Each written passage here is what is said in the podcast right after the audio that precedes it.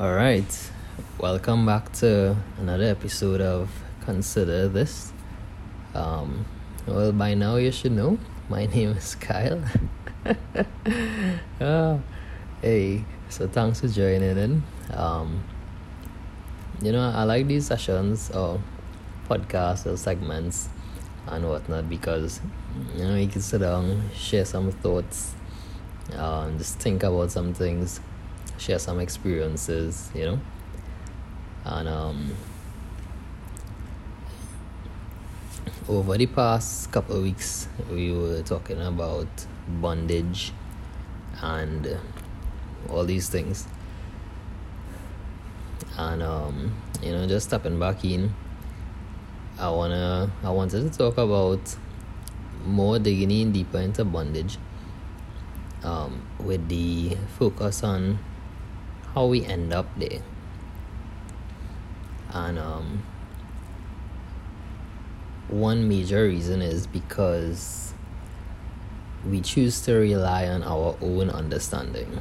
In Proverbs 3 it says, trust in the Lord with all your heart and lean not on your own understanding. In all your ways acknowledge him and he will direct your path.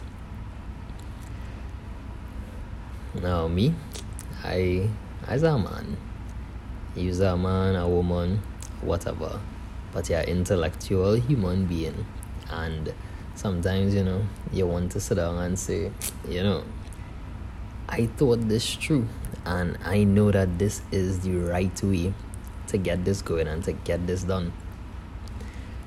But sometimes we have foresight, huh? We are real foresight. We see in 10 years into the future, 20 years into the future. But we missing a key thing.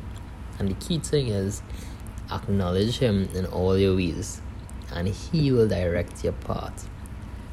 Our next proverb is, it says, many are the plans of a man's heart, but the Lord is direct. And when it is we really take that into consideration, it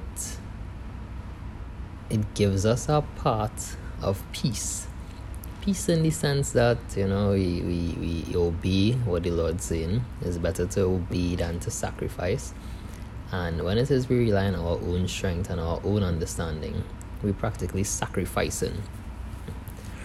And the thing is, in every single thing there is a sacrifice made, because for something to be done, a sacrifice had to be made. For you to wake up early in the morning, you sacrificed some sleep. For you to go to sleep early in the night, you sacrificed something. You could have been watching a series, you could have been reading a book, you could have wanted to do something, but you sacrificed that to get our sleep. So you could sacrifice that sleep to care for the next morning. And then if you really apply that to every single thing that you do in your life, you'll realize that for every single thing that you're doing, you're making a sacrifice. And I always like to reference, for every action there's an equal and opposite reaction. It's tiny in there, you'll figure that one out sometime soon. So bondage, when it is we rely on our own strength and our own understanding, and we do allow God and his infinite wisdom to penetrate our soul being and our minds and our hearts, we tend to go astray. And for people who we won't go there. Let me just say, 1 millimeter off could cause a significant difference or significant deterrence. When it is you're scaling something, you'll get that one later on too, as you think about it. And that 1 millimeter off is us relying on our own understanding and trusting our own strength and not allowing the Lord to do his thing. And You know, when you release it one thing out, with every single thing in the word, it ties in together. Because, watch this, right? Patience and timing is crucial in anything that you're doing. And you have to make sure you're on point with your timing, you know? You want to go and catch up the boat. In Trinidad, we have a water taxi service that sails 6 a.m. and 6:30 a.m., 3:30 p.m. and 4:30 p.m. every day, Monday to Friday. Once in a while, they might be late and leave at 6:40 or something, which I wish happened recently. Unfortunately, you know, a minute late could cause you to miss that sale, right? And it just goes to show how crucial timing is, because things run on time. Well, you know, we like to hope so when it comes to public stuff, but yeah, it this one actually works pretty well. But the point is, timing. Yes, how to be real precise when it is you're operating with timing, because one wrong timing, like a couple of seconds earlier or a minute later, or you know, could make you miss something. An extra verb: a little sleep, a little slumber, and your poverty will come. You sleep, you miss a sowing time. You sleep, you miss the harvest. You sleep, you miss an opportunity. You sleep, you miss the rewards of the opportunity. And boom, your poverty will come. You sleep, you ain't get up to read the Bible or something. You lack on some spiritual food. Spiritual poverty. It's tough. And all these things, you know, they set us up and tie us up, you know. And then, I believe it's in James, we're driven away by our own lust. God don't cause us to sin. He do that. We just cause ourselves to sin. And I mean, you know, we born in our flesh body. Lust of the eyes, lust of the flesh, the pride of life. All these things date our hearts. And, you know, we want to gain in our groove. When it is you give your heart to the Lord and you really understand the truth, and you see that, you know, man really wicked, inherently wicked in all his ways, and his heart dirty.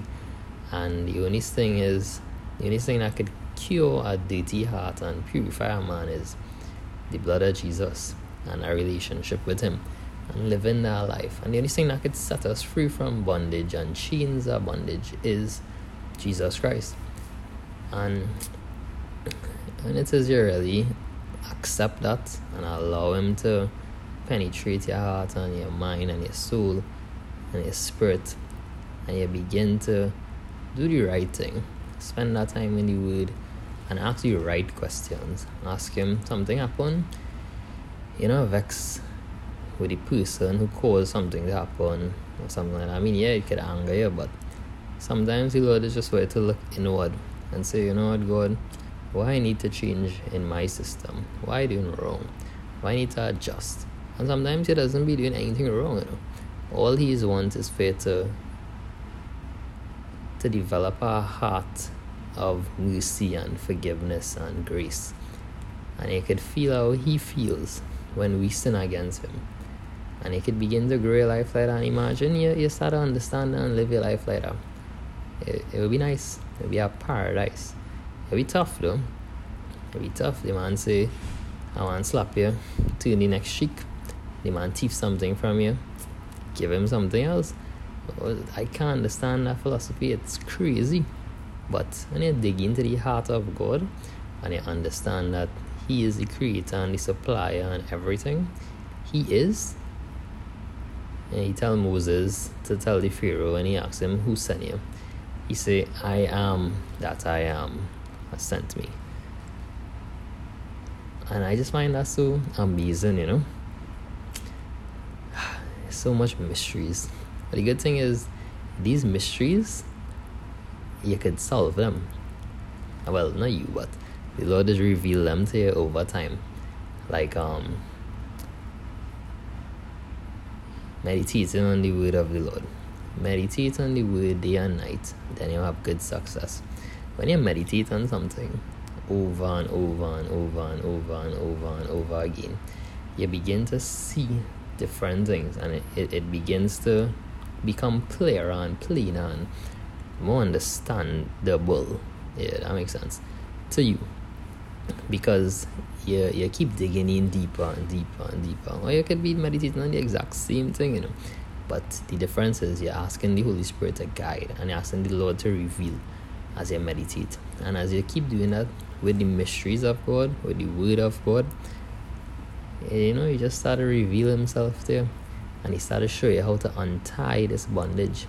Sometimes you just need somebody to pray for you. Like, we'll talk about that in the next episode. But I could tell you, God, good guy. Have a nice one, guys. My name is Kyle. What's yours?